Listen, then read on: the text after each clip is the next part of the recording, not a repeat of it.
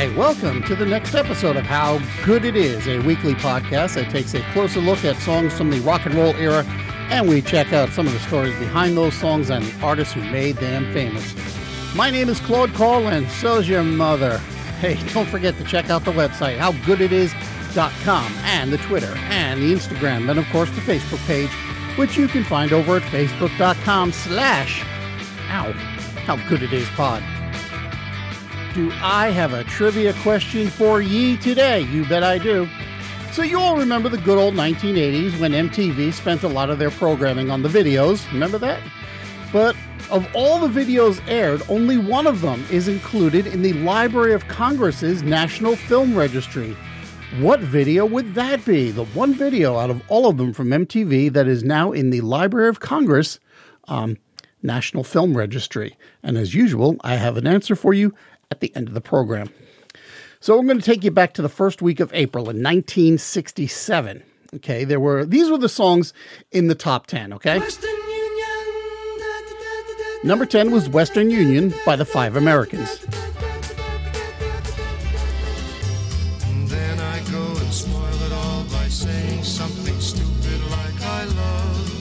Number 9, Something Stupid by Nancy and Frank Sinatra.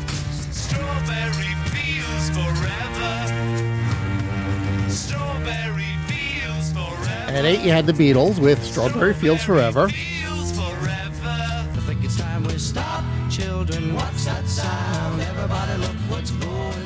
The number seven song was For What It's Worth by the Buffalo Springfield, and meanwhile, Petula Clark held the number six slot with This Is My Song.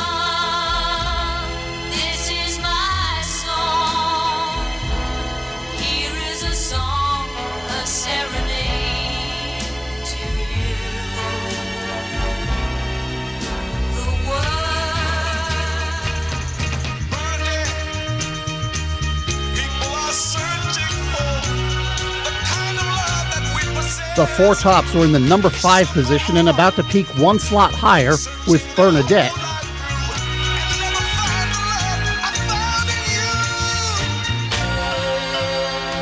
Number four was Herman's Hermits with this track, There's a Kind of Hush.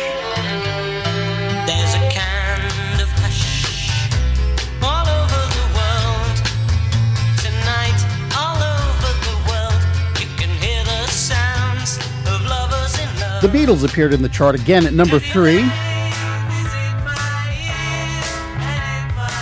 The song was on its way down from the top.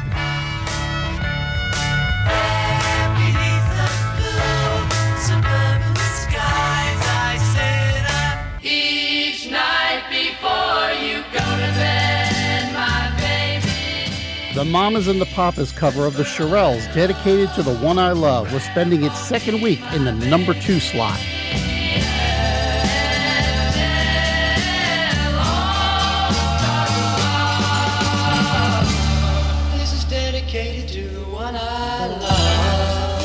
And at number one, spending its second week out of three there, was Happy Together by the Turtles.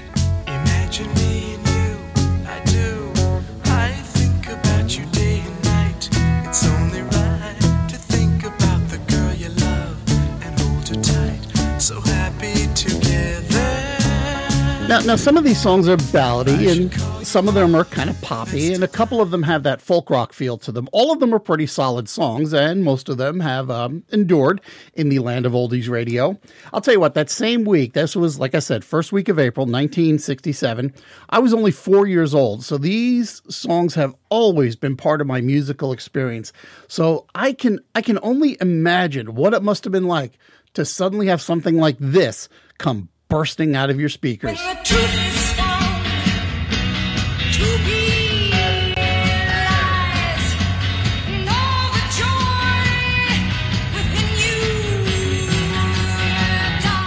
It wasn't the first single from the Jefferson Airplane, and Surrealistic Pillow wasn't the first album from that band, but this is the point where folk, rock, and the counterculture announced its presence to the world at large.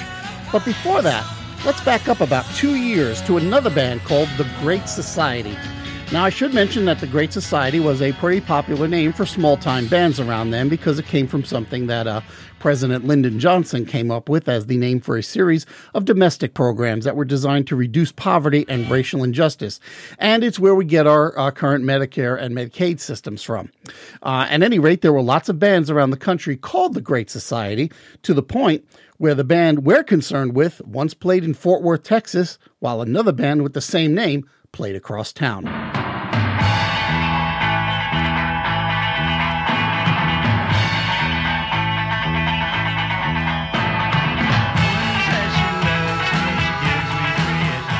At any rate, our band, The Great Society, which sometimes you'll see with a pair of exclamation points after both the words great and society, was formed in the summer of 1965 when a model turned singer named Grace Slick and her husband Jerry along with his brother Darby, were inspired by the Beatles to form their own musical group. Around this same time, the original lineup of the Jefferson Airplane was also doing its thing in the San Francisco area and almost certainly had an influence on the Slicks. They brought in David Miner for vocals and guitar, uh, Bard DuPont on the bass, and Peter Van Gelder to play various other instruments like saxophone and flute. Now, the Great Society got a lot of traction early on in the San Francisco club scene, often opening for other bands, including Jefferson Airplane. Uh, they got some attention and they managed to get a contract with Autumn Records. And while they were there, uh, they were working with Autumn's staff producer, a fellow named Sylvester Stewart. Now, does that name sound familiar? Well, you probably know him better as Sly Stone, who was still putting his own band together at the time. And the story goes that Sly walked out on the Great Society when it took them over 50 takes, 5 0, to record the song you're listening to now, which is called Free Advice. Free Advice was the B side to this next track, which was also written by Darby Slick.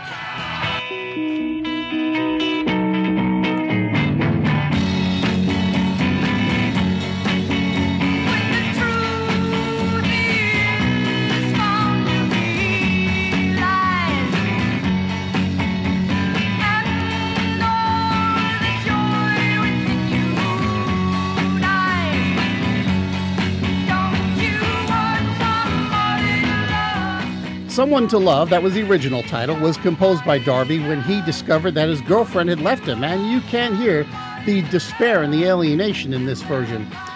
The Great Society got an offer from Columbia Records, but unfortunately, by the time it came, Grace Slick had caught the attention of the Jefferson Airplane and accepted their offer to replace their departing vocalist, Signe Toly Anderson. Coincidentally, Anderson died on the same day as the airplane's co founder, Paul Kantner. That was on uh, January 28th, 2016. So Grace's departure from the Great Society pretty much doomed that band since she was both the musical and, let's face it, the visual center of the band, and they finally broke up about a year later. For that matter, Grace and Jerry Slick broke up pretty soon afterward as well. So that was pretty much it for the Great Society. One single and they're done. But wait, you might say, if you're a music aficionado, you'd say that. You'd also say, I'm pretty sure I have a Great Society album in my vast collection of records. Well, don't worry, we'll come to that in a minute or two. Someone to Love, back with free advice, got practically no traction outside the San Francisco area. So when Grace Slick joined the Jefferson Airplane, she took the song with her and it got reworked into Somebody to Love with some rearrangement of the verses and a little bit of a different tone. In the Great Society version, Grace Slick is more subdued and even buried a little bit deeper in the mix.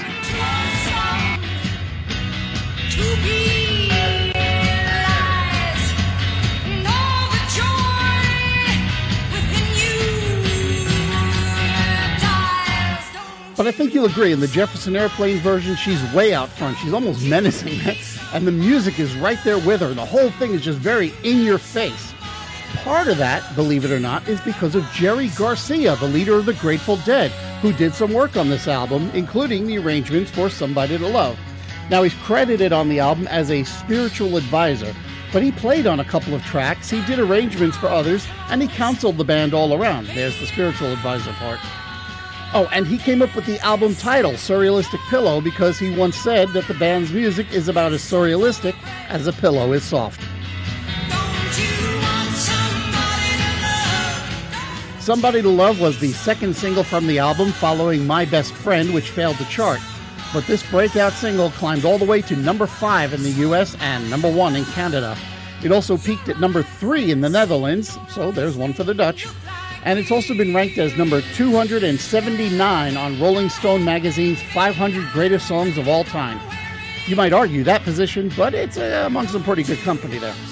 And there's no doubt that it was truly the moment when the Haight Ashbury based counterculture made itself known to the world.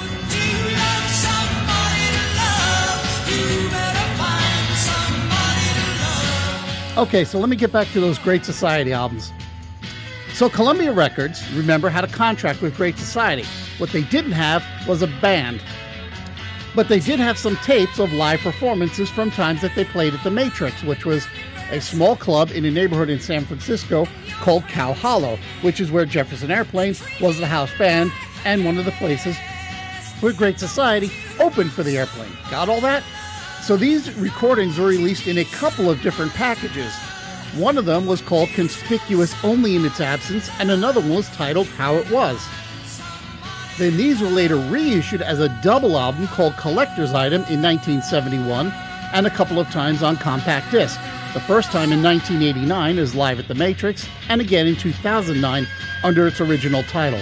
And then finally, a label called Sun Dazed Records released a compilation in 1995 called Born to Be Burned, which has both sides of that single plus a bunch of other unreleased studio tracks. If you're truly curious, Born to Be Burned lists track one as the released version of Free Advice, but in fact it's one of the discarded takes. Remember, I said Free Advice was over 50 takes? That one, uh, the one that was ultimately used, was take 16, with a fairly obvious edit at the end. So there aren't a lot of covers of the song around. Uh, Jim Carrey did a cover of the song for the movie The Cable Guy, and while it was actually released, it didn't chart. The only other one that's of any real note would be this one.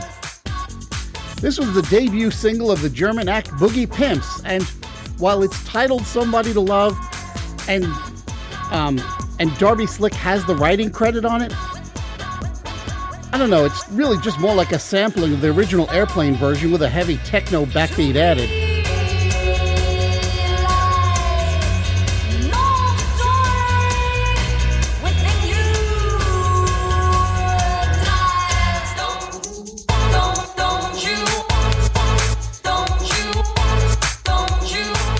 It was a number three song in the UK in 2004, and it went to number seven in Ireland and went top 20 in several European nations. Okay, and now it is time to answer today's trivia question. Back on page two, I asked you to name the one video, one out of all the music videos that have been made that has been placed on the National Film Registry at the Library of Congress.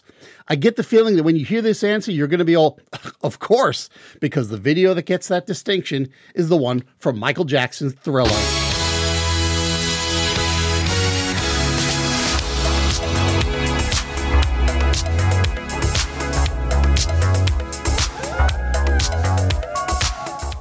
For those of you who don't remember, the video was directed by John Landis and premiered on December 2nd, 1983. And in that video, Michael Jackson turns into a zombie, which pretty much ruins his movie date with a girl, and he begins dancing with a bunch of other undead dancers.